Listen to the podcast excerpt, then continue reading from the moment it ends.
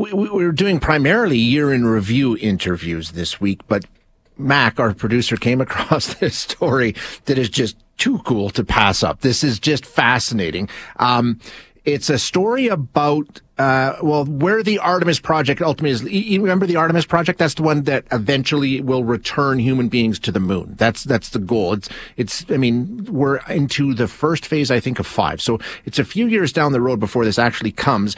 But the planning is already underway to make sure that once that does happen, and we have humans basically living and working on the moon. Think about it. You're going to have to build some stuff, right? I mean, there's nothing there right now. So you're going to need places to live, places to work, roads to get around on. So we're going to be talking about the fact that NASA is already starting to award some of the contracts and do some of the work in terms of building what I'm sure will be some very, very cool infrastructure. It's amazing. So we're going to chat with Corky Clinton, who is the Associate Director of Marshall's Science and Technology Office at NASA. Corky, thanks so much for joining us. I appreciate your time today.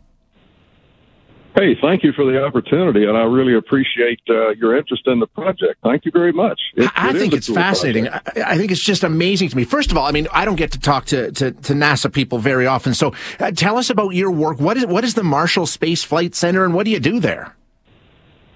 Well, the, the primary role of the Marshall Space Flight Center is to provide propul- uh, propulsion elements for human spaceflight. We, we've done that from Apollo through uh, the Space Shuttle program, and now with Artemis that, that you noted, we've just taken the first step with the successful launch of, uh, of Artemis 1 and look forward to the continuing series of Artemis launches and missions uh, leading up to, as you said, the, the development of the infrastructure on the moon.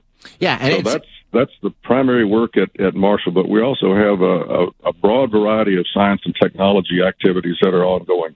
And so we're talking about it's five phases, right? Ultimately, that would lead to having human beings working on the moon.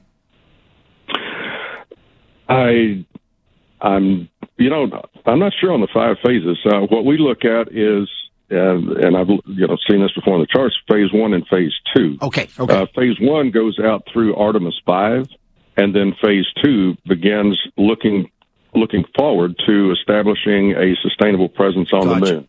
Okay. Uh, when you get through things like uh, Artemis three, the the uh, first first woman and the next person of color on the surface of the moon, and then uh, Artemis four. And throughout this time, we're building up Gateway. We're starting to put more elements on the surface of the moon, like rovers, and looking farther out, uh, deployable habitats where the astronauts can spend uh, a couple of weeks working. Now, when you when you think about it, you know, if you don't put a lot of thought into it, it's like, oh, okay, just build some stuff. No, it, I mean, it's a massive undertaking, right? I mean, you need materials, and uh, would it be fair to say there's some technology that needs to be invented still in order to make this happen? Like, how do you go about even planning out what kind of infrastructure is needed and how to get it there? It, yeah, that's a great question. And when we started this project, that was one of the first things that, that our partner Icon undertook uh, they commissioned a couple of studies on what a lunar base might look like and, and what sort of infrastructure elements that you would need. And here I'm talking about construction specifically. I'll get into the other capabilities in just a second. Uh, but those um, those initial architectural concepts that were developed by the Bjarke Ingels Group and also Space Exploration Architecture uh, helped inform engineering decisions on what the capabilities of the construction system needed to be. Now, based on that, you know, we understand what we have to build in order to be able to build things on the surface of the moon. But in terms of, you know, technology development, how do you do it? We're right in the middle of that right now, looking at the different processes that we might be able to be able to use the, the lunar regolith as it is without transporting materials from Earth, because that would be very expensive to launch uh, binder materials from the surface of the Earth to bind with the regolith to make the uh, to make the structures. So we we're sure we would like to have landing pads, blast shields to prevent any ejecta from from damaging the equipment or the facilities that we have there, uh, shelters, habitats, pressurized habitats where the uh, the astronauts can live and work, and, and roads to keep the dust down. Now, beyond that, we will need to have consumables, and there are technology developments underway to be able to extract water and oxygen from the uh, from the regolith, from the icy regolith that's in the permanently shadowed craters, and also just from the oxides that are in the, the regolith itself without being in the uh, permanently shadowed craters. And you need power. Sure. And there's technology development ongoing right now, in addition to solar power, which is, is prevalent, and also nuclear fission surface power to provide lots of power. Now, when you're starting work on something like this, obviously uh, testing it is is is a difficult endeavor because you're not on the moon um, or Mars, ultimately where this might lead. But you've sort of recreated those kinds of situations here on Earth, so you can do those kinds of tests, right? We're doing the best we can. Yeah. yeah. Right now, we can't put all of those three key elements together, and those are temperature extremes, the vacuum, and microgravity, uh, a vacuum environment. So what we can do, and, and we're testing in an upcoming uh, launch from Blue Origin, it is a, a lunar gravity specific flight, and you get about two and a half minutes of lunar gravity. Uh, we're understanding how the regolith can can flow because we've learned from putting together the simulants, which try to do the best that they possibly can to recreate uh, geotechnical and geochemical properties of the regolith. Uh, we can't do it exactly right, and we've seen that when you would simply put Apollo regolith in a funnel and then put the simulant in a funnel, the simulant flows right through, but the Apollo regolith doesn't.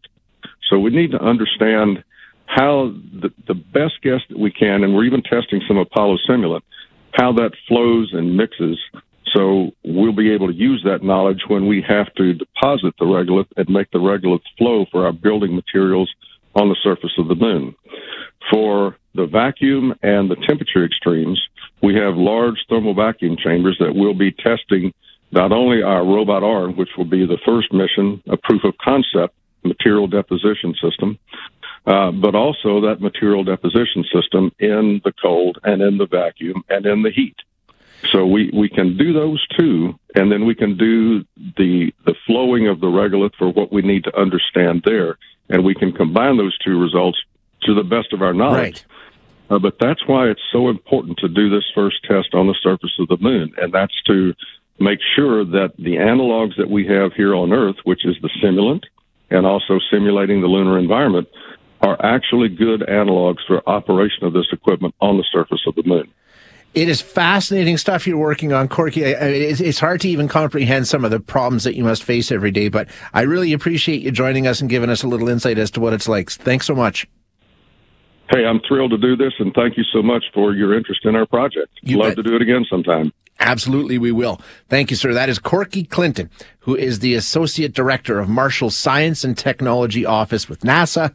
And um, it's it's fascinating. I mean, those kind of problems that they have to solve, right? Where you've got, okay, we know what we need to do. We need to build this and this and this and this and this. Okay, how do we do it? And then the problem starts. So they're they're talking about building, you know, 3D printers to get this done. They've recreated the lunar environment as best they can. They've, you know, recreated the Martian environment as best they can. But like he said, you can never actually know until you start to try and deploy some of this technology on the surface of the moon. And that's probably, you know, in terms of how successful this mission ultimately is going to be, um, that is probably just as big as getting people to the moon. Once you get them there, you've got to have the infrastructure to support them. And then the work is ongoing to keep them there. And then the goal ultimately is to translate all of that to humans on Mars. So, I mean, it's amazing stuff. It really and truly is.